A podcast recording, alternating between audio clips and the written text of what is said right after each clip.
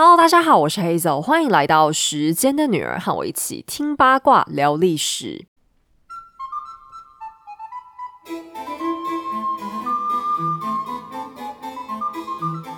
你对保险毫无头绪吗？还是你保了也不知道是否得到全方面保障呢？LifeLab 人生设计所搭配个性化的可爱 IP 形象，为你打造免费鉴定保单服务。不管你是保险小白，还是我全都要的保险课长，都可以到 LifeLab 人生设计所进行免费鉴定。除了为你已经拥有的保单做保障评估，还能透过有趣可爱的心理测验冒险，提供你最需要的保单攻略。实体店铺更特别与知名连锁咖啡店异业合作，打造轻松舒适的环境空间，并由专人提供专业建议，与你一起规划未来，保障人生。即日起至十一月三十日，到 LifeLab 人生设计所官网进行线上预约咨询，即可领取完成奖励 Line Points 五十点，并再获得知名精品空气清净机抽奖资格。详细资讯都在节目资讯栏，邀请大家一起来体验参观。这个礼拜我工作心情非常好，因为呢，我前阵子就一直跟神队友抱怨说，我的键盘好像就坏了，有几个键一直怎么按都按不下去。比方说，我每次要打我的时候，如果手指的力道就没有很用力的话，那个画面就一直卡在哦这样，我打不出字来，就是那个呜打不到。所以神队友听到之后，他就决定要下重本带我去买一个高级键盘。哎，我真的是很老人，因为我一直以为键盘不就是个什么三五百块，可能甚至两百多块就可以买到的东西。就他拉我去 Nova，我才知道，天哪，原来现在的键盘，哎，可以搞到一个要七八千块这么高级。好了，但我最后是也没有买那么贵的，那感觉应该是台积电董事长用的东西吧？是做多大事有需要用到一个这么这么豪华的键盘，还是你是那个亚洲电竞的冠军？但我就也买了比一般办公用键盘豪华很多的东西，所以我这一整周打字都非常非常舒爽，而且我现在的键盘可是会发出七彩霓虹光的，我终于正式变成一个宅女，就是我的设备现在也变成一个宅女的标准。哎，这人家应该都是在电竞比赛的时候用啦，结果拿来打字，是不是很浪费？然后它打起来有一个非常清脆的手感。神队友说那叫什么什么机械式键盘，我也不是很懂。反正它打起来就是咔咔咔咔，有一种打字机的感觉。哎，这没叶配，我就纯粹想要炫耀一下。我现在看这个键盘在我面前发光，我就很想呵呵笑。但神队友他真的是一个很有实验精神的人，在我把那个旧的换掉之后，他想说来研究一下，到底我怎么可以把键盘这种万年不会坏掉的东西给搞坏。他就拿那个专用的工具把旧拆开，结果终于真相大白，里面原来卡了一大堆亨利的便便，气死我！因为亨利超级爱在我键盘上面跑来跑去，你们像刚如果听到一点稀稀疏疏的声音，其实就是他在我键盘上奔跑。哦，他现在跑掉了，你们刚刚应该有听到点小小声的咔咔咔，他现在去旁边唱歌。他大概知道我在骂他吧？有时候我抓他，他还会一直咬我，所以我就也不能拿他怎样。对我就是个溺爱的妈妈，我就真的管不了他。但他的便便是很干净啦，不会臭，或是有很多像一般呃猫狗那样细菌很多。其实我们养鸟的人都会习惯要一直盯他们的便便看，因为如果像鹦鹉生病的话，你最快就是看他们的便便可以发现到。但现在换这个键盘呢，它的那个设计很好，它就不会卡在里面，所以我真的是万分满意。好，来上这段对话真的是有够宅，但因为做哈布斯堡故事做起来太太有挑战性，所以我就一直要苦中作乐。而且要先给你们预告一下，因为我这个礼拜其实喉咙的状况还是没有恢复，我后来去看医生了。就我们家那位医生叔叔跟我说，其实我就是比较严重的过敏。然后我跟他讨论之后呢，我们都怀疑很可能就是。亨利的那个 便便干掉之后会有一点点粉化，他就怀疑很可能是有吸到有点多，但没关系，反正我现在已经开始吃药了，只是因为才刚开始吃，所以我等下到后面声音可能会有一点点后继无力，就请大家见谅。反正应该我希望再过一两个礼拜，我想应该就会好了吧。好，那我们今天接下来的故事，我自己是很喜欢，就大家不用担心，我们今天真的要来讲一些有趣的。上一集的内容，我知道对很多人来讲真的很硬，特别是我觉得我把那一版家族树公布之后，好像造成很多人的心理压力。哎，我知道，因为有些粉丝你们是因为之前听了英国女王的故事才来的，就是伊丽莎白二世，所以希望你们不要嫌弃。我要跟你们证明。其他的历史也是很好玩的啦，不是只有王室的八卦很有趣。我现在就要努力的证明给你们看。那然后有粉丝跟我反映说，希望我可以加入一些英语的名词，因为我有讲到，呃，我们做这个节目也是希望可以帮助大家平常生活当中，maybe 可以做一些谈资来增加一些社交的功能。那这样，如果将来大家在一些应酬场合有一些外国朋友想要拿来跟他们聊聊的时候，我加点英文的名词，大家可能会比较方便。好，我觉得这提议真的非常好，所以接下来我会尽量。把一些英文版的名词加进去，让大家知道。其实我之前会一直都用中文，主要也是因为历史有很多的专有名词本来也不是英文，就它可能是拉丁文或是德文、法文之类的，然后我都不会。以前英文在世界上的那个市场真的是很小很小的啦。那我后面会尽量还是找到英文名词的话，就顺便跟你们介绍一下。好，那我们在上一集的故事说到，哈布斯堡王朝 （House of Habsburg） 分裂为西班牙和奥地利两个分支，并且因为西班牙绝嗣，迎娶了西班牙 Infanta 为王后的法国和奥地利就开始争抢王位继承权，因此引发了西班牙王位继承战争 （War of Spanish Succession）。在国际上，法兰西的路易十四和奥地利的利奥波德一世展开了一场大对决，最后谁赢了呢？路易赢了，除了他得到胜仗的结果之外，主要也是因为他身体比较好，一路活到七十六。但利奥波德因为身体比较差，就只活到六十五就先走了。那他们俩其实出生时间很近啦，只差了个三岁而已。利奥波德比较大三岁哦。顺带一提哦，路易十四他同时也是世界上有史以来统治时间最长的独立君主，一共有七十二年。很多人都以为前阵子英国的伊丽莎白二世会是最长的，因为她高寿九十六嘛。但因为伊丽莎白的起跑点比较晚，路易十四他爸爸死太早了，所以他四岁就开始当国王了。但伊丽莎白二世是二十六岁才当上女王。但假如你是以实质统治，就是有在认真上班工作时间来算的话，伊丽莎白却一定是久的多了，因为她在位的七十年，每天都是实打实的在工作。但路易小时候至少有十年，大概主要都是妈妈在帮他上班的。好，那西班牙王位继承战争本身也是一个打超久的大战，一共搞了十三年，都还没有打完呢。利奥波德一世就先去见了上帝，留给儿子们来继续收拾。那他有两个儿子，老大叫做约瑟夫，老二叫查理。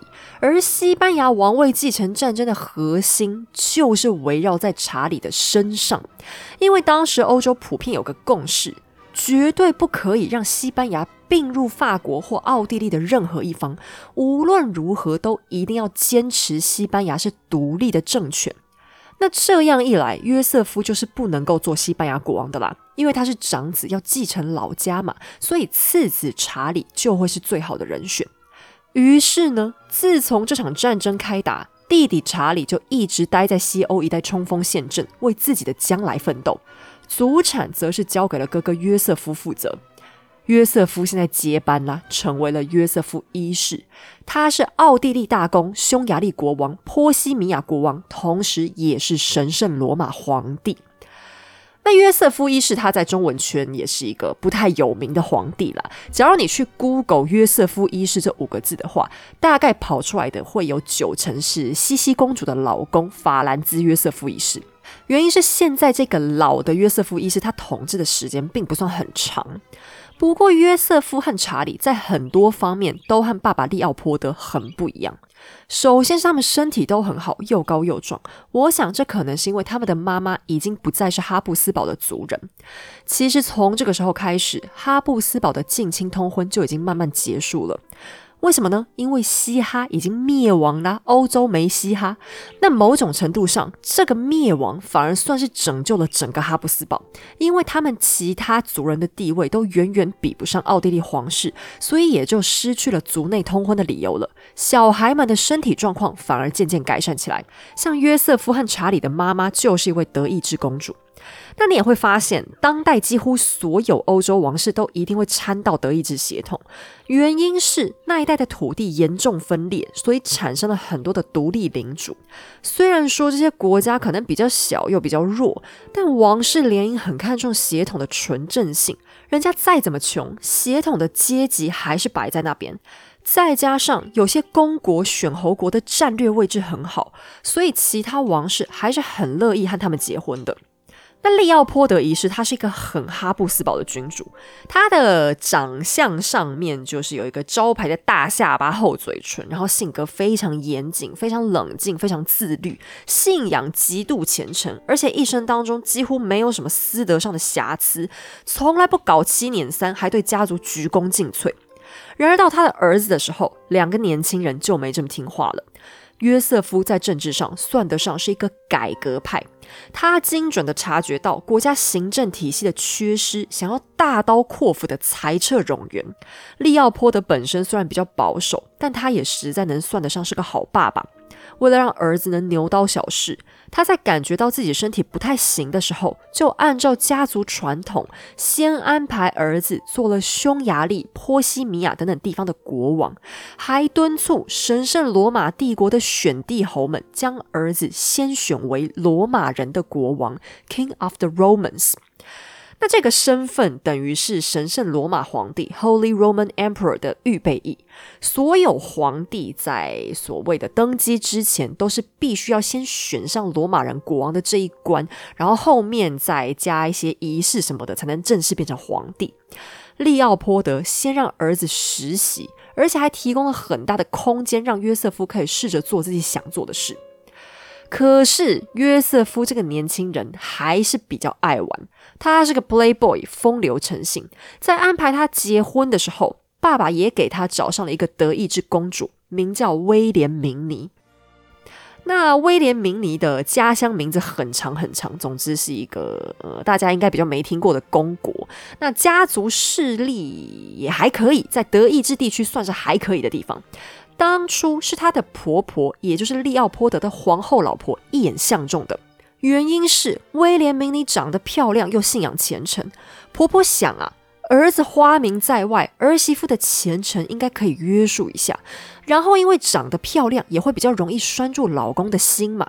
而且在订婚之前，婆婆还特别请医生检查过，确保威廉明尼应该是很能生，所以她就跟老公说：“哎，我们儿媳妇非得娶到这个姑娘不可。”但约瑟夫风流的情况有多严重呢？在威廉明尼要出发，爸爸给他送嫁到奥地利的时候，居然收到警告说。公爵大人，您要注意呢，千万别给小姐带漂亮的侍女过去，不然将来她会吃大亏的。然后德意志街头巷尾都在传，说将来的新皇帝有多么劣迹斑斑，还出版了一本小册子，上面罗列约瑟夫在风月场上的光荣事迹。那教宗通常会出来管一下，就发生这种乱七八糟事情的时候，他就会跳出来找点借口说啊，那假新闻，让你们闭嘴。可是没想到教宗这一次却默不作声。因为是要他做什么神呢？人证物证俱在，约瑟夫是玩咖这件事情已经人尽皆知了。他逛青楼的时候，很多人都在旁边看过嘛。而且约瑟夫的态度好像也不是很在乎自己名声如何，所以教宗也只好摸摸鼻子就算了。不过约瑟夫和威廉明尼在刚结婚的时候，其实感情是还不错的。哎呀，玩咖其实都一样，他们玩的就是个新鲜感嘛。对着一个如花似玉新来的美娇娘，你要她温存几天还是很容易的。那爸妈本来还很高兴，以为说啊，终于浪子回头，而且他们俩二月份结婚，十二月就生下一个孩子。虽然说这第一胎是个女儿，但总是一个很好的开始嘛。看起来以后是很有机会可以生生生生不停。所以公公婆婆对威廉明尼喜欢到不行，又乖又漂亮又就高生，这么好的媳妇要去哪里找呢？但俗话说，狗改不了吃屎。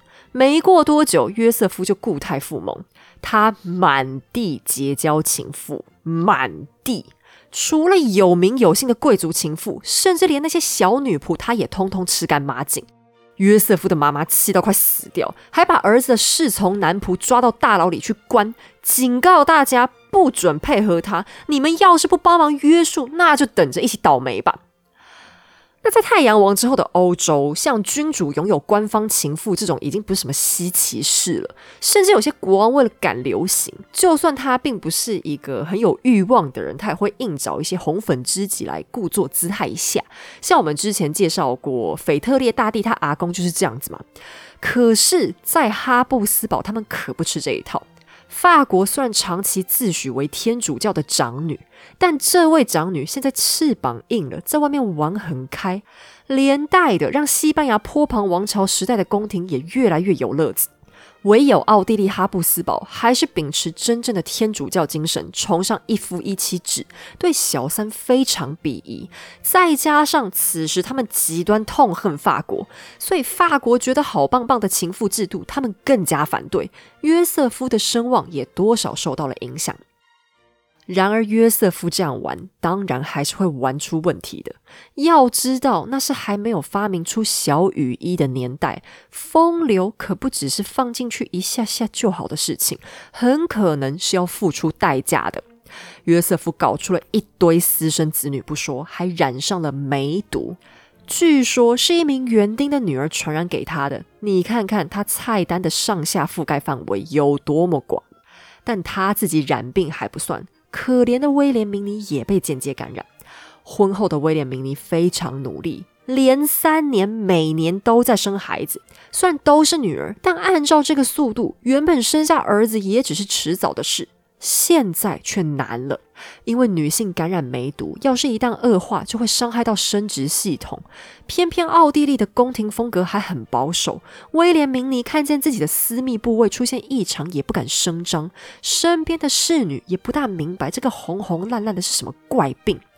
这位虔诚、纯洁又无辜的大公夫人，甚至还自责：是不是因为自己身体太差，还是说做错了事情被上帝惩罚才会得病？从此，她再也没能生育了。不过还好，还好，奥哈家族已经上好了保险。约瑟夫虽然没有儿子，但还有弟弟查理可以上。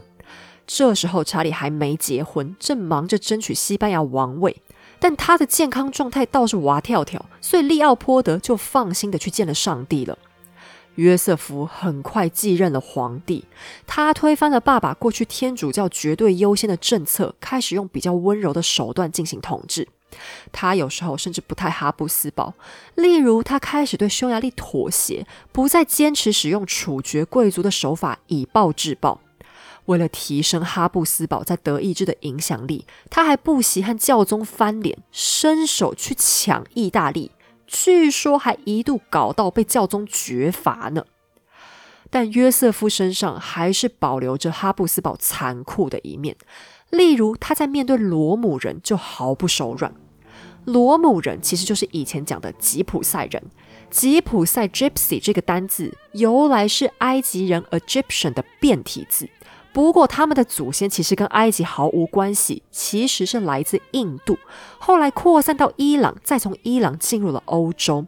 可是因为这个族群他们的亚洲血统让肤色看起来比较黑，再加上他们到处移动，所以欧洲人误以为他们是埃及来的，才产生了这个错误的名词吉普赛。由于吉普赛是一个有点歧视意味的称呼，所以现在他们官方上已经正式改名叫做罗姆人 （Roma）。但罗姆人当时的待遇可没这么受尊重，在欧洲人眼里，吉普赛人就是肤色黝黑的低等人种，而且因为他们爱好自由、居无定所，谋生的方式常常也比较不光明正大，就常常受到严重的歧视。在当代的刻板印象当中，吉普赛人就是小偷、娼妓、女巫、江湖术士的代名词，没有一个是正面印象。在利奥波德一世的时候，他就颁布法令压迫、驱逐吉普赛人。尽管约瑟夫并不那么天主教，却依然跟爸爸一起讨厌他们。于是他更变本加厉，特别是在波西米亚境内的吉普赛人很多。比方说，在法国人的眼里，他们讲的波西米亚人其实就等于是吉普赛人的意思。所以，同样身为波西米亚国王的约瑟夫就决定要动手处理这群人。为了彻底把吉普赛人赶走，约瑟夫下令：要是吉普赛人跑进波西米亚，就把他们的左耳割掉；要是他们跑到另外一个城市，那就把右耳割掉。要是他们还胆敢进入奥地利，那就会再把他们的背用烧红的铁烙印。这些规定是要方便地方官员能够快速辨认被逮捕的吉普赛人是哪里来的，有没有被抓到过。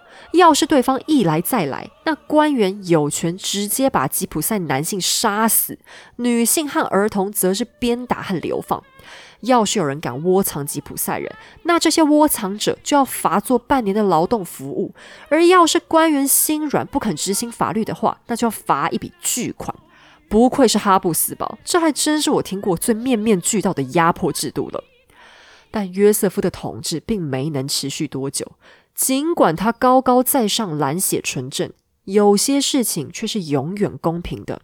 比方像是疾病，约瑟夫身上开始出现了可怕的疹子，这些小小的、不起眼的粉红色斑点震惊了整个奥地利。因为那是当代的绝症——天花 （smallpox）。那天花其实就算在当时也没有到一定会死的程度啦。根据天花的形状、结疤的硬度等等，也可以区分是必死无疑的天花，或稍微可能可以活下来的天花。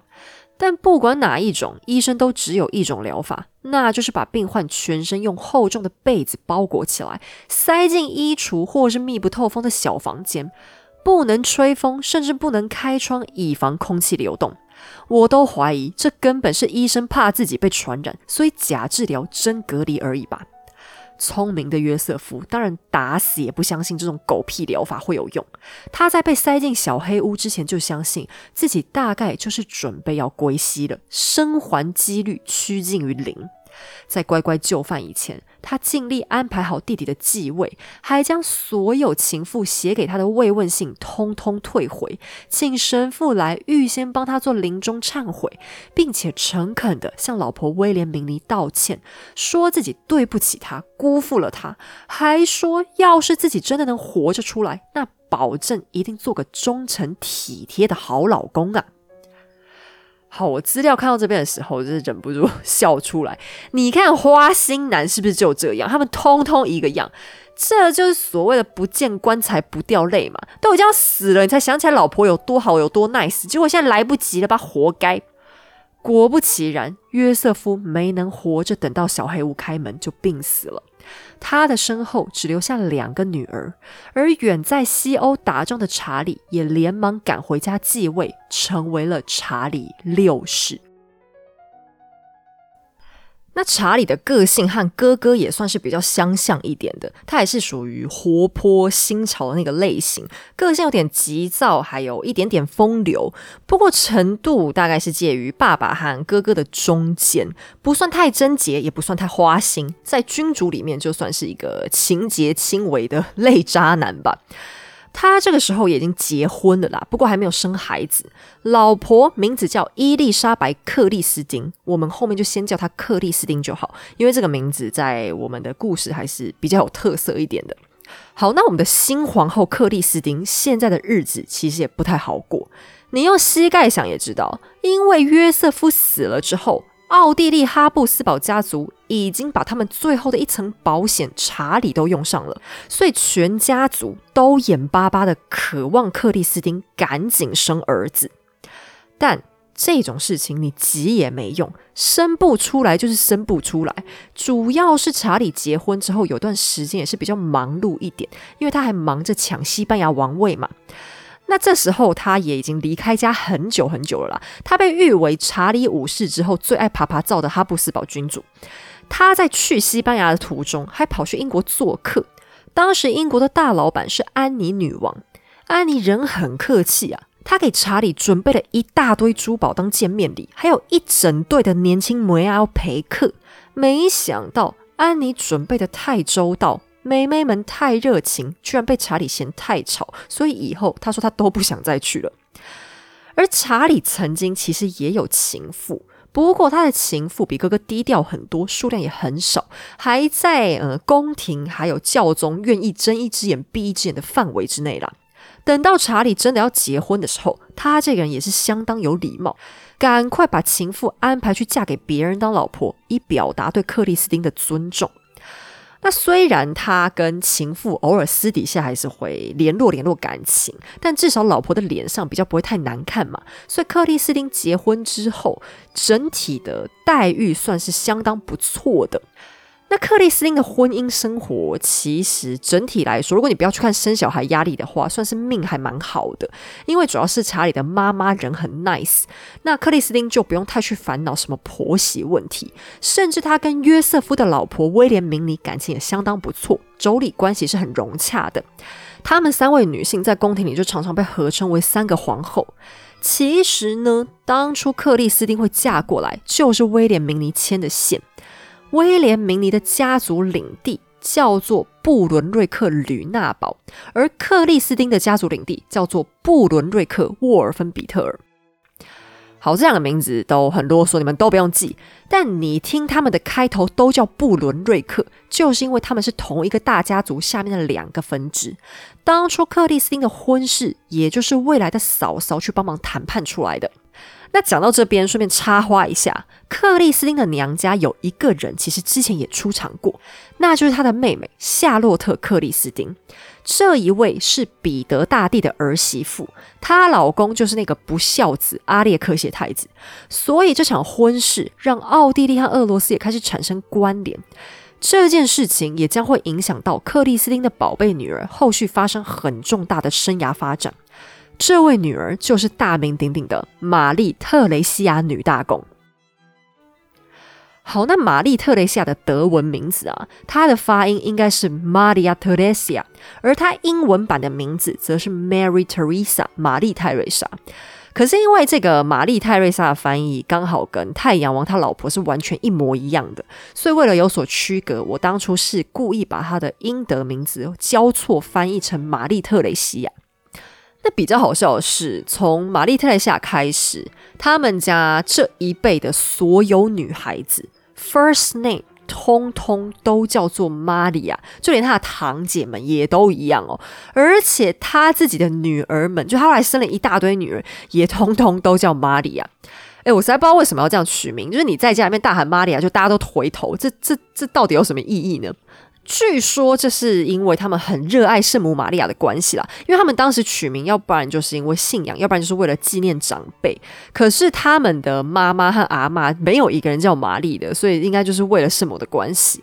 那在今天的故事当中，我们干脆只用女大公的中间名特雷西亚来称呼她好了。那特雷西亚在年轻的时候有一个最独特的地方，那就是她非常非常的美貌。我们最新的这个频道封面上啊，是他十五岁的时候，当时他这张脸蛋就已经是欧洲远近驰名的了。因为他妈妈克里斯汀本来就是一个大美女，而且特蕾西亚完全遗传到爸妈长相的优势，也没有什么下巴凸出来的这些缺陷。那作为一个女性，她在欧洲君主圈是相当相当吃亏的，特别是她很漂亮。在最一开始的时候，她这个漂亮女生的标签就常常被人家当成是花瓶嘛，而且再加上她的美是那一种很精致的类型，她有着一头草莓金色的长卷发，很蓝很蓝的大眼睛，比较开阔一点的嘴唇，非常小巧的下巴，还有象牙色的肌肤。据说她的身体还很健康又敏捷，普鲁士大使还用了强壮来形容她。那这是一个蛮讽刺的事情啦，因为要是放在现代的话，特蕾西亚就是那一种所有爸妈都会满足到不行的女儿，长得漂亮，身体好，头脑聪明，性格还比较开朗，这就是一个完美的女儿啊。可是查理六世却对他一直抱有一种矛盾的心理，他一方面有点宠爱女儿，另一方面却又不肯接受现实，深深认定自己迟早会生下儿子。他只不过是以防万一的，去到哪里都会强调特蕾西亚血统的正当性。就在女大公十五岁那一年，爸爸找来了最好的画师，给她和两个妹妹作画。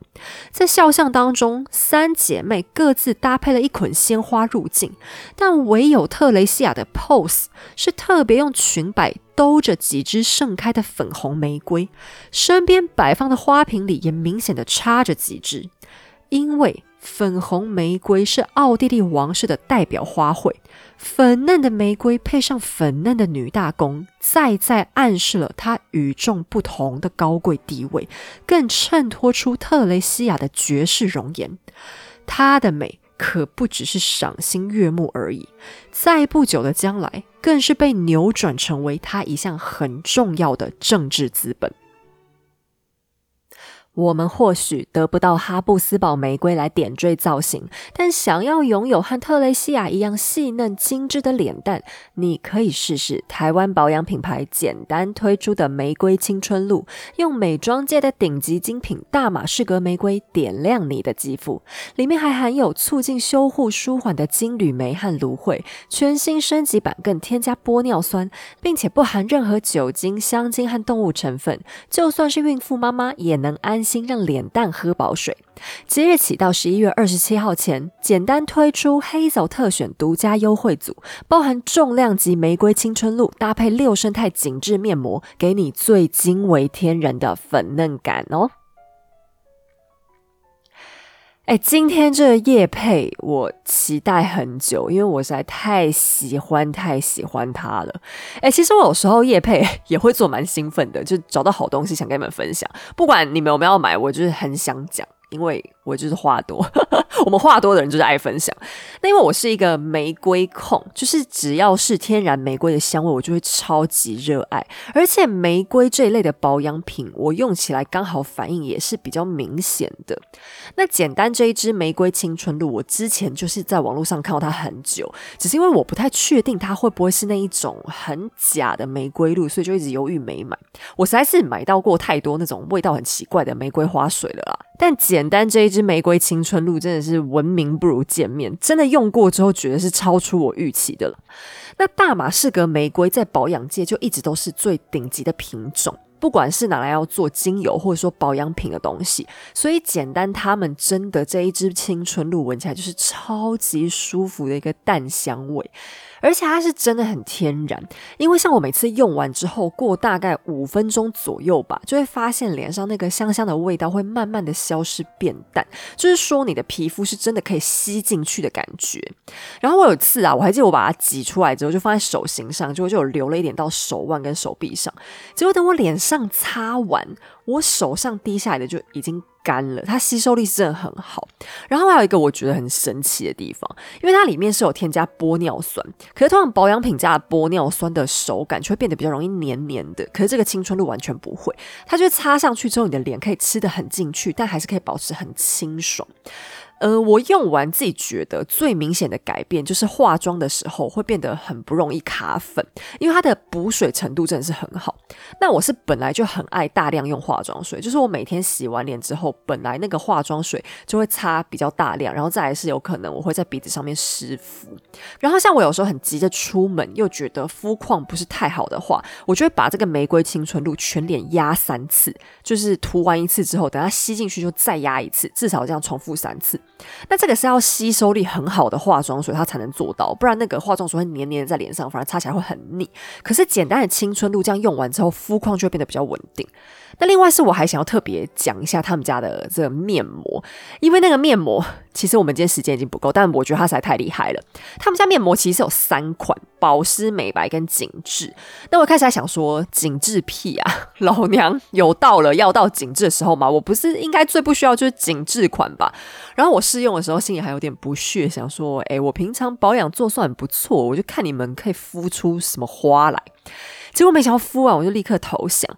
哎，我本来真的以为自己是没有法令纹的，结果我敷完就实际用完之后，我才知道什么叫真的没有法令纹，就是你腮帮子两边的那个肉都感觉有点被浮上去。然后它面膜布也蛮特别的，它不太会滴水下来，就它很能 hold 得住。它这个面膜啊，我真的是推荐所有想要抗老的人用。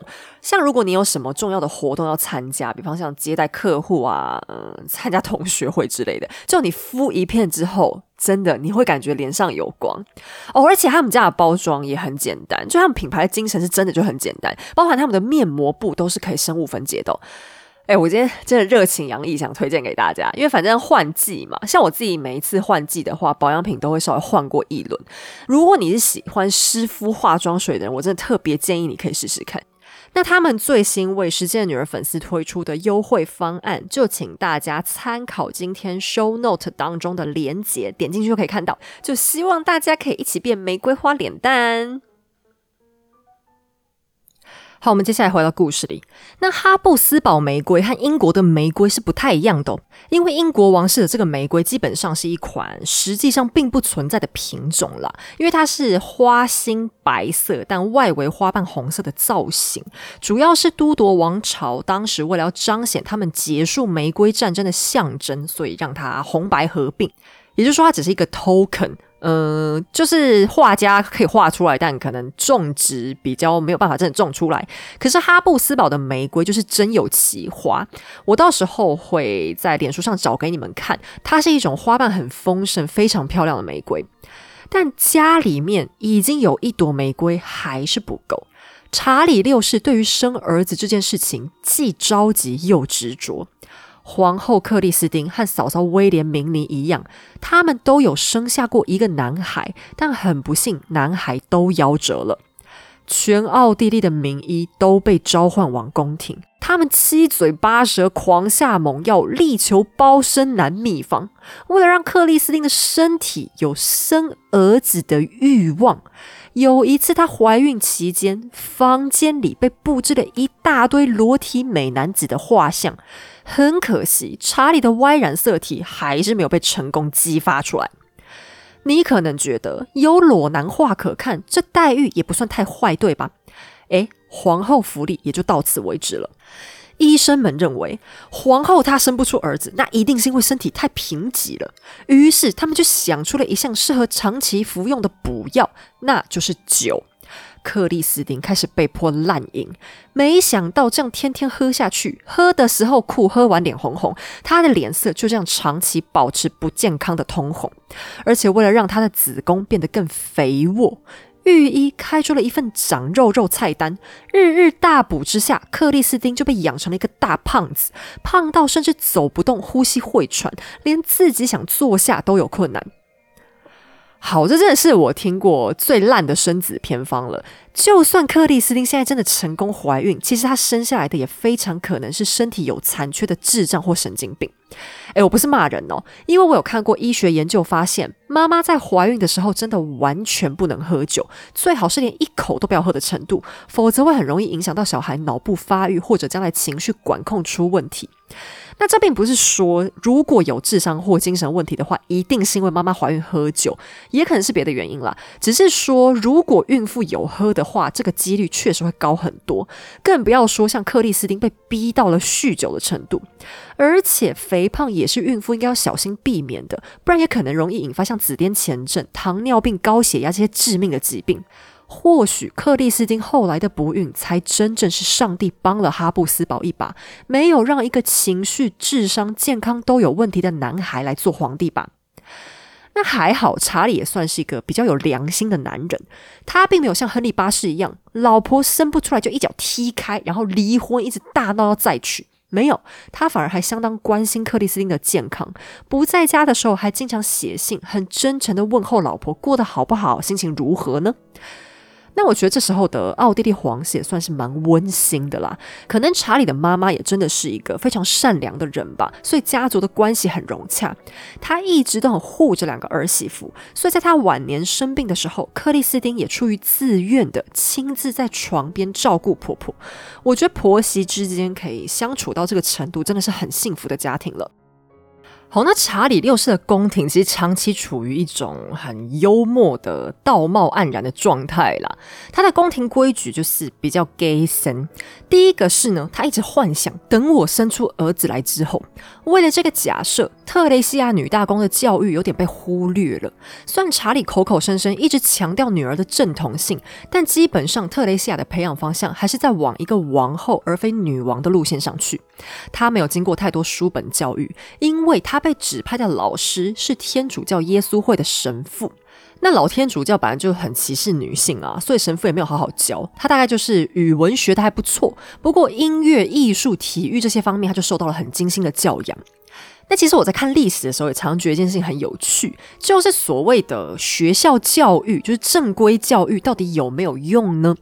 你会发现，其实很多特别厉害的君主都嘛没有受过所谓正规的君主教育。比方像太阳王好了，他小时候不是逃难就捣蛋，根本没空上学。伊丽莎白一世小时候好长一段时间都被当私生女，她的知识都不是正规的，而是她自己看书学的。而且亨利八世小时候自己也是被当神职人员在培养，所以他刚刚转正变王储的时候，爸爸亨利七世每天都直接跳脚，觉得完了芭比 Q 了，我儿这个程度以后是要怎么当国王？彼得大帝也一样啊，他童年的时候宫廷天天政变，而且没政变的时候，他也是跑去当木工跟水泥工，不然就玩女人。凯撒琳大帝也是自学成才，他小时候就更不可能上什么君主课啦。玛丽特雷西亚也是一个非常鲜明的例子。那那一些有上正规教育的表现又如何呢？当然，其中一定有出色的，可是也有像俄国彼得三世这种教半天还是个废材，或者我们上一集讲过的鲁道夫二世，他当皇帝也是当的相当不像话。所以我倒是觉得有些事情或许跟天资还有心胸比较有关吧。当君主重要的是眼界、格局还有意志力，学历只能顾到正规教育。像当国王这种比较需要创造力的工作，还是更需要天赋的。那你说学历也真的跟知识水准有关吗？我觉得这其实也是完全两回事啦。像我有碰过，呃，可能学历比较一般，但是他后来自己有去进修，或是他平常有在吸收一些知识，那他的谈吐可能是相当有水准，然后很言之有物的。而且我有碰过一些学历很好，可是你跟他工作的时候，真的会很想当场把他掐死的人。好，但刚才讲到的所谓比较成功或者比较人生成就的君主，他们倒是都有一个共通点，那就是很积极，然后还会一直找人才问建议。据说太阳王平常也是一个不太爱讲话的人，他就是听，因为他害怕自己要是随便开口，会容易引发别人来乱揣摩上意。而伊丽莎白一世也一样，他的座右铭叫做“明察无言”。精明的听别人说话，自己不要讲太多。所以我想多听取建议，对人生的帮助可能还更大吧。好，但反正现在这个问题的重点呢，是查理六世他就是不死心，他不断坚信自己迟早能生出儿子，所以对女儿的教育也是有一搭没一搭的。有时候他会带特蕾西亚一起去开会，但在会议上，他既不会问女儿的意见，也不会指点她应该要多注意一些什么。特蕾西亚就真的只是列席亮相而已，但这并不代表爸爸不爱他，恐怕还更像是查理的一种逃避心理吧。但查理逃避的事情也还有很多，他也算是一个比较矛盾的人。他这个人的人品算是还不错的，但就是脾气有点拗。比方说，他非常非常讨厌法国。在他当上神圣罗马皇帝之后，基本上西班牙王位继承就没戏唱了。法国这个难缠的对手，在战争当中采取拖字诀。事实证明，拖延症有时候还真的蛮有效的。因为就这样拖着拖着，反法联盟的其他国家也受不了了。像荷兰，他们打仗打一打，就从一个土财主打成了穷光蛋。其实大家现在都想逃跑，只不过打到这个程度，现在怕脸上挂不住面子而已。然而，在约瑟夫死后，国际上风向就突然大转变。本来大家之所以支持查理六世当西班牙国王，是因为他们看见以前查理五世和斐迪南一世他们兄弟平分天下的情况。大家认为哈布斯堡兄弟分家是有潜力的，而且分家之后，他们也确实成为两个独立国家。可是现在查理六世都已经成为德意志和奥地利的主人，那再支持他得到西班牙，不是就很白痴吗？法国的波旁家族好歹还派了旁支的兄弟去西班牙当国王呢。于是反法大联盟全数熄火，他们终于找到一个光明正大的借口，丢下奥地利，纷纷打道回府。法兰西因此惨胜，保住了波旁家族入主西班牙的名额。不过，奥地利此行倒也不是毫无斩获。在战争当中，像法国这样并没有大获全胜的情况之下，胜利也一样是要付出重大代价的。所以，奥哈他们还是割到了几块西班牙的肥肉。例如，像富有的尼德兰，也就是荷兰地区，现在大半进入了他们的口袋。而太阳王在战争当中，为了让奥哈分心，还偷偷跑到东边去赞助了匈牙利闹事，希望这样东西夹击，可以把奥地利榨干。没想到法国偷鸡不着蚀把米，奥地利反而借机整顿了他们在南欧的势力，牢牢把匈牙利给控制住了。于是，西班牙王位继承战争的结果就是法国赢了面子，输了里子。波旁家族得到了一个缩小的西班牙，还被国际合约规定绝对不能和法国合并。没过多久，法西之间的血缘亲情也就作废了。而且，这场战争还在法国国内埋下了经济重创的隐患，从此他们再也没能回到巅峰。奥地利却相反，他们失去西班牙王位，但土地扩张王权稳固。最重要的是，匈牙利总算听话了。然而，查理六世对这个结局好像还是不太满意。他似乎永远忘不了自己是怎样差一点就成为西班牙国王的。于是，奥地利宫廷现在充斥着大量的西班牙规矩，严肃。阴沉不苟言笑，在穿衣服上也有别于路易十四提倡的长西装外套。查理总是硬要穿上西班牙式的小斗篷，特别是当他待在奥地利霍夫堡的时候。规矩特别多，他除了允许大家戴上假发遮掩秃头之外，整个宫廷都被禁止穿法式服装。其中最严重的就是白色的长筒袜，因为白色是坡旁家族的皇室色。要是有人胆敢在霍夫堡穿白色长筒袜，查理六世看到就会立刻大喊：“哎呦，这是哪里跑来的一个死法国仔啊！”那霍夫堡就是当时奥地利的政治中心，皇帝办公都在这里面。可是这座城堡已经很老旧了，所以气氛又更加的阴沉。那你其实也不能够责怪查理说很食古不化，很硬要老土，因为当时整个欧洲都已经被法国时尚征服了，想要在意识形态上反法，你在短时间内也很难想出新东西能够来带动新流行，所以查理也只能坚持传统。以前我家祖宗怎么穿，我现在就硬要穿一样，在外表上面要强硬的跟法兰西做区隔。然后查理呢，还会一直强调自己的虔诚。其实说到了信仰，他本人真的是也还好。可是每当有节庆的时候，他就会在城里大搞弥撒、大办宗教活动，然后强迫所有人都要参加。有一位法国的公爵被派到奥地利当大使。结果他偏偏刚好碰上了复活节，差点没把他给搞疯。他写信给一位枢机主教哭诉说：“天哪，你知道吗？我居然跟皇帝一起在教堂里面待了一百个小时。那这一百个小时一定是很痛苦的，因为天主教传统在复活节之前会进行一个大斋期，整整四十天，每天只能吃一餐，然后中间还要一直跪下来大拜拜，跟到处去布施。”那在法国，他们也一样会过这个复活节，可是，在这些仪式上面，他们一定就是会比较打混过去的，因为这时候他们已经变得比较随性一点了。但哈布斯堡就偏偏为了跟他们有所区隔，坚持完全按照传统。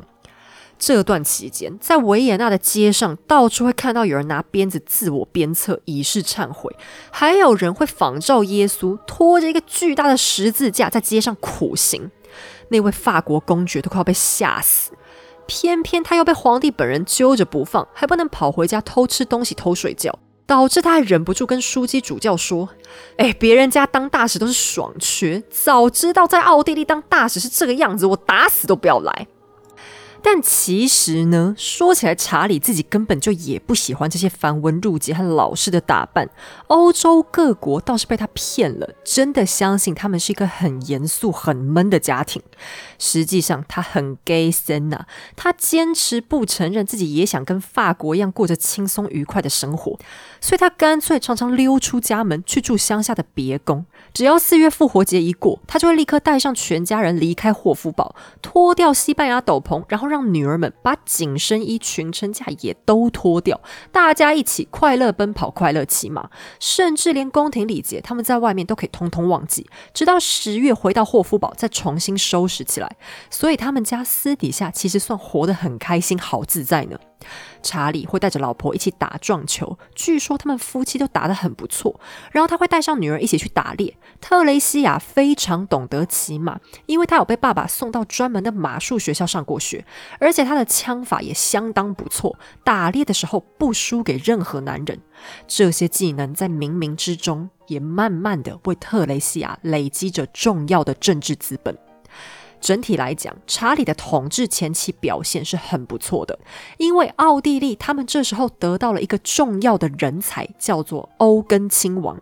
欧根在西班牙王位继承战争当中发挥了巨大的作用，法国军队只要听到他的大名就忍不住皱眉头，因为欧根实在太能征善战了。而且最可笑的是，这位军事天才其实本来很有可能是属于他们法军的，最后却居然成为他们最强大的敌人。那欧根亲王在欧洲战争史上是很有名的一个人，他的身世也挺有来头的，因为他妈是一个名女人奥林匹亚曼奇尼。你可能会隐约觉得这个名字有点耳熟，因为奥林匹亚以前就在我们节目露过好几次脸，她就是大名鼎鼎的曼奇尼五姐妹之一，还曾经是太阳王的初恋或者第二任女友。太阳王曾经发愿过想要娶她，结果却导致奥林匹亚被赶紧送走，去到意大利和另一位贵族结婚。但熟悉路易十四的人都知道，他是一个很顾念旧情的人。于是奥林匹亚婚后还是想方设法带上全家人回到法国，靠着国王曾经的情分得到了不少好处。她丈夫甚至还受封为伯爵。路易十四真的可以说是全世界最大方的前男友了。可是后来，奥林匹亚行差踏错，捅出了一个大篓子，他卷入了著名的巴黎投毒事件。这个案子我们在第四十九集节目的时候细细讲过。奥林匹亚被指控向路易十四下毒，最后遭到了流放。但他的孩子们还是留在了法国继续发展，其中就包括了年纪最小的欧根。有人因此传说，欧根的亲生爸爸就是路易十四。可是，假如从后续的发展来看，这一点显然相当的不可能。作为家中的幼子，欧根很难继承到什么好家产。于是，按照欧洲不成文的游戏规则，他决定要从军。于是，他小心翼翼、彬彬有礼地向路易十四请求，是不是能在军中给他一个小军官做做。以欧根的家庭背景来说，这个要求真的毫不过分。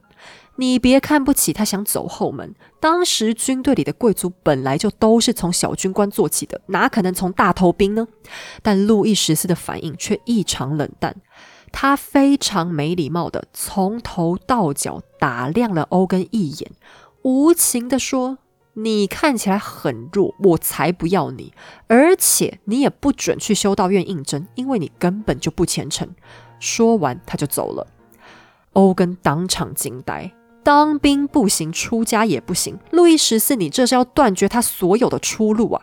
他事后非常伤心的说：“我真的是用很谦卑、很温和的态度在请求国王的，而且从来都没有人会像国王那样傲慢的盯着我看。”那这件事情发生在路易十四身上是很古怪的，因为他通常是蛮愿意给年轻人机会，但他这一次就很明显是在报复奥林匹亚曼奇尼对他下毒的事情。然而，路易十四不知道，他这一时的意气用事却惹出了大麻烦。所谓是金子总会发光，欧根有勇有谋，而且不甘心被人糟蹋。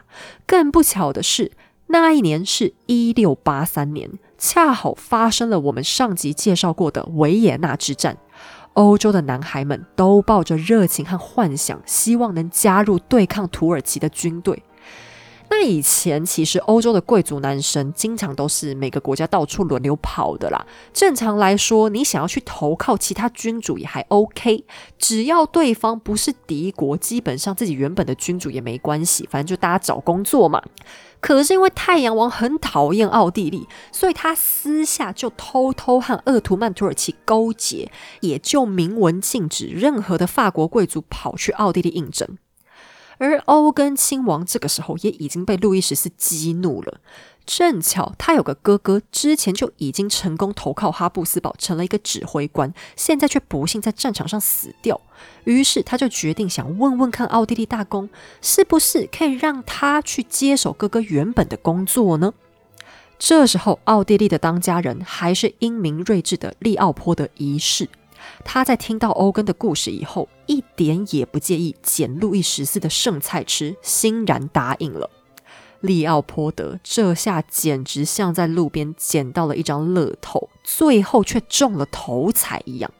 欧根一来是个天才，二来又怀抱着对法国绝对的怨恨，在神圣罗马帝国军中，他大放异彩。他还曾经说自己是绝对不愿意再次踏上法国，而他也确实做到了。尽管奥地利这时候很穷，当军官薪水很微薄，士兵还经常因为拿不到钱而暴动，但欧根依然咬牙克服了种种问题。在和土耳其的对战当中，欧根领兵大获全胜，成为了征服异教徒的大英雄。利奥波德一世真是捡了个大元宝。后面在西班牙王位继承战争当中，一大串新领土都是欧根亲王打下来的。要不是他中途不小心输掉一场大战，法国很可能拖不下去，就此败北。而欧根虽然是意大利血统，又在法国长大，但他非常真心的效忠奥地利。长达三十三年期间，他都拥有奥地利最高顾问和大元帅的双重身份。还有人讽刺的说，他才是真正的皇帝吧。但欧根亲王从来不曾有二心，反而殚精竭虑的为奥地利推动各式改革。为了感谢欧根，查理六世还建造了一座美景宫送给他住。然而，欧根的影响力最终还是逐渐衰败了，因为他和查理六世在一件事情上面意见严重不合，那就是奥地利的王位继承问题。这时候，查理开始被迫面对现实，老婆是真的生不出来啊。没有儿子，没有儿子，我怎样就是没有儿子。好，那在这个时候呢，特蕾西亚已经结婚了，老公是她的青梅竹马洛林公爵法兰兹。那洛林这地方是属于法国的附庸，所以就血统和政治关系来说，法兰兹是一个法国人无误。那查理当然会想要把王位传给亲生女儿嘛，可是欧根亲王却认为。王位应该要传给从前约瑟夫一世的女儿阿玛利亚女大公，因为阿玛利亚的老公是德意志人，他是一个巴伐利亚的选帝侯，所以欧根亲王觉得啊，皇上，我们奥地利不是就很讨厌法国人吗？而且法国利益跟我们冲突呢，你还让法国女婿来接班，我们当然更喜欢德意志女婿啊。而且选帝侯 Elector 在神圣罗马帝国内部地位比较高，这样我们以后在德意志的控制力也会更好啊。查理当然不会理欧根亲王，看着可爱的宝贝女儿，他才不想把王位给别人呢。于是欧根亲王失宠了，在宫廷里他被当做一个半退休人物。实际上，欧根对奥地利倒也不是完全正面的。他是一个打仗的帅才，没错。可是陈平时期和战乱当中，国家需要的人才是完全不一样的。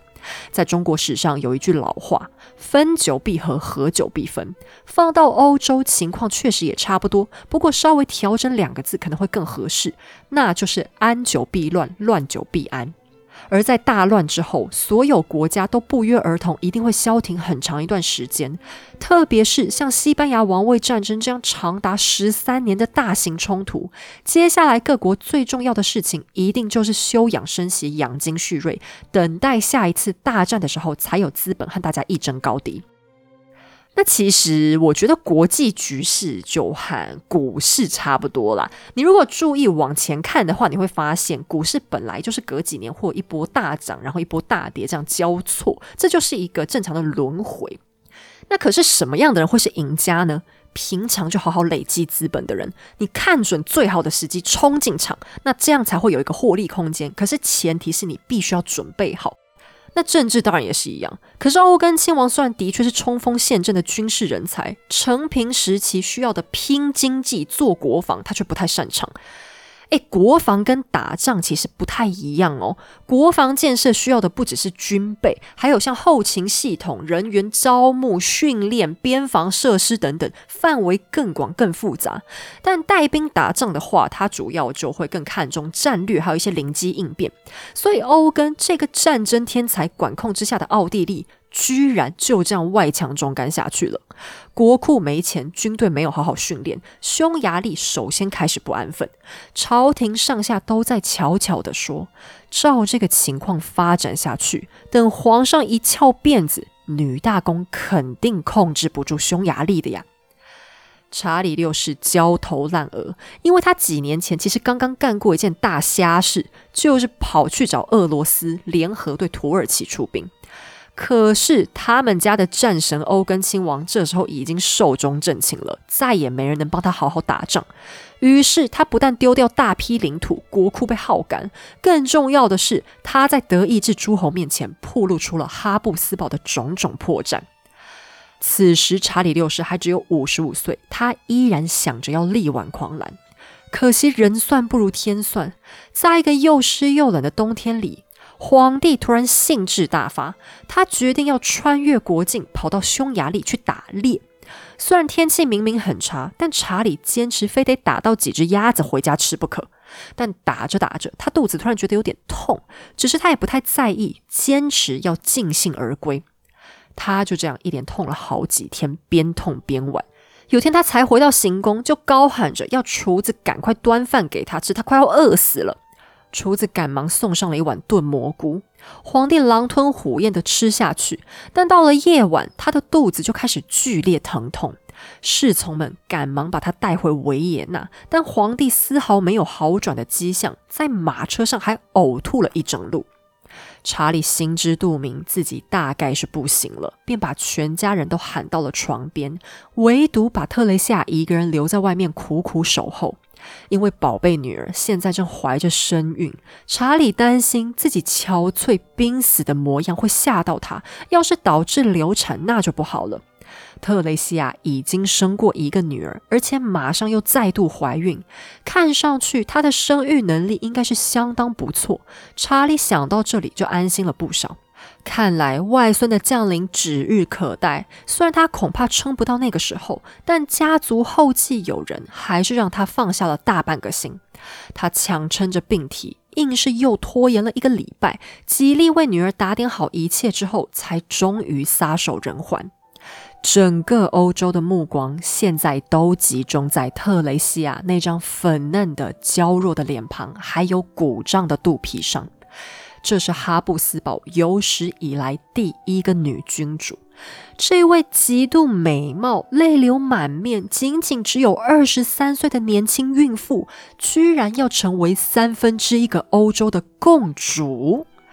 狼群渐渐靠过来了，来自德意志、来自匈牙利、来自波西米亚，而更加恶毒的是，躲在狼群背后种种不怀好意、充满歧视的人心。女人到底能不能代表哈布斯堡？玛丽特雷西亚究竟是一只误入丛林的小白兔，还是披着羊皮的大老虎？查理六世把如此重担交到女儿纤细的肩膀上，究竟是对还是错？时间很快给了所有人答案。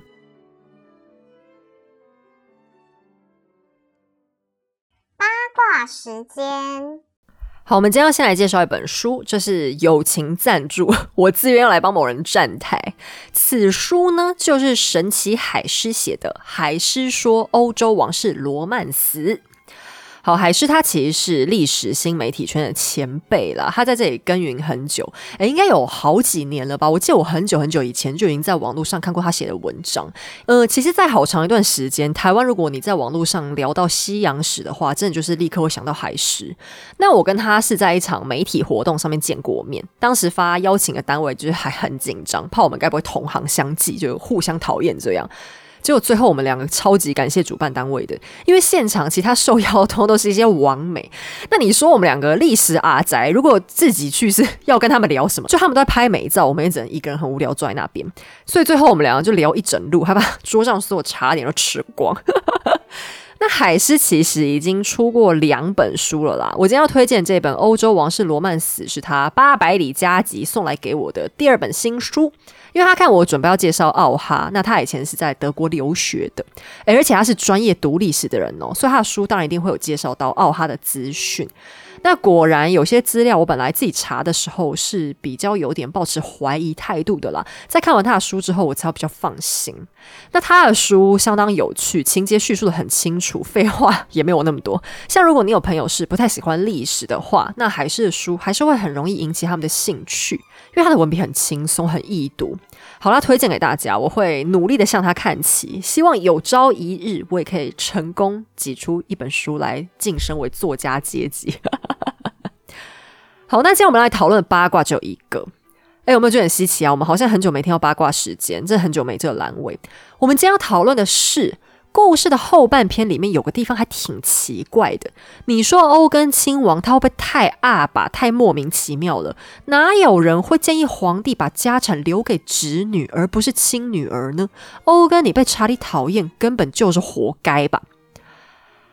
好，其实特雷西亚在得到继承权的过程当中呢。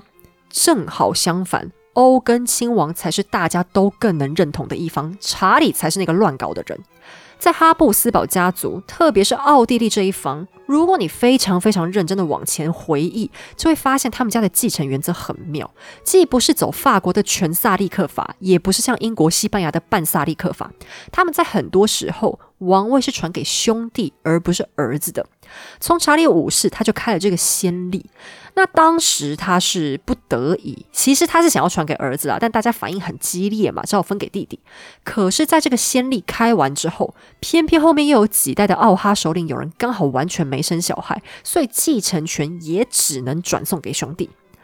那在利奥波德一世的任内，他眼睁睁看着西班牙王位继承战争发生，就开始想了：原来要是女儿的后代能拥有继承权，是这么可怕的事情。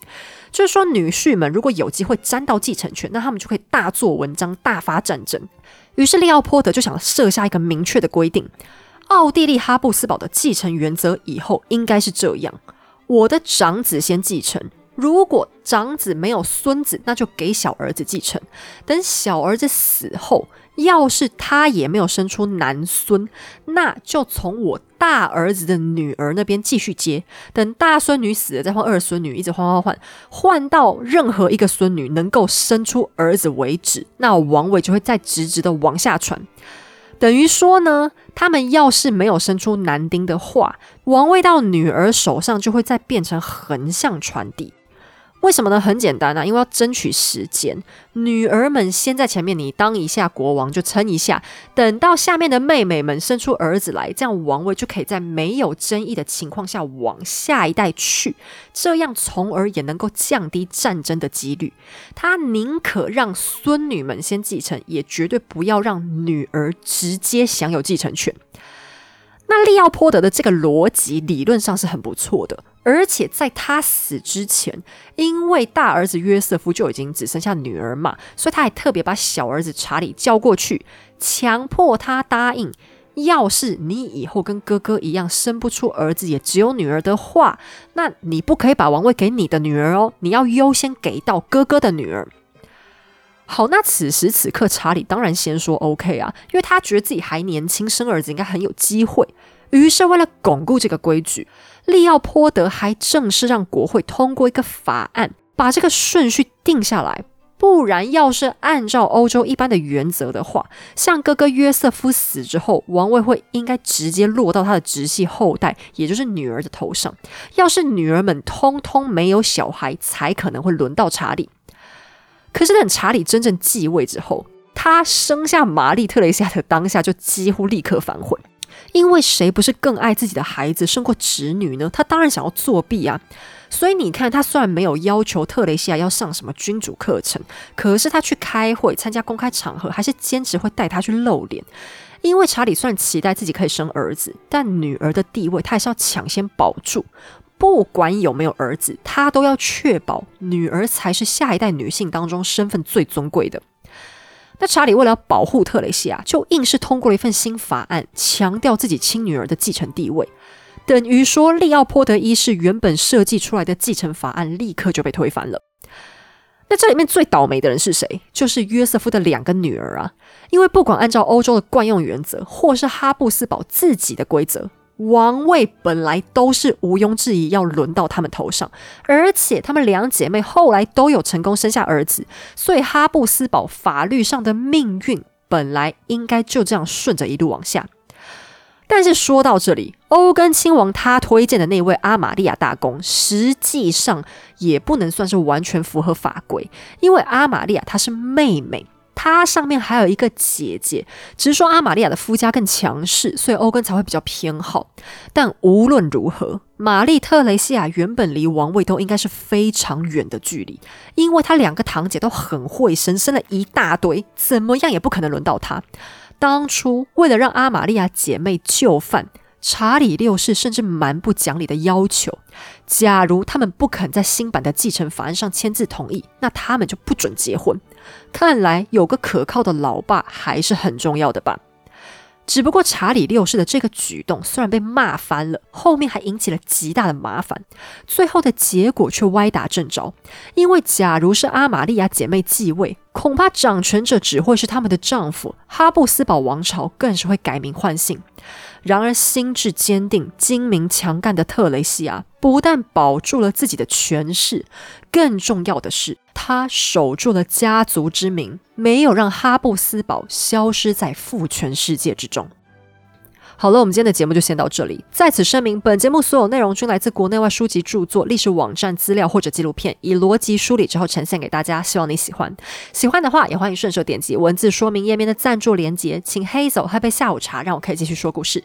也别忘了可以去逛逛简单玫瑰青春路的线上商店，和我一起养出一张像玫瑰花瓣一样的嫩脸吧。我们下期再见。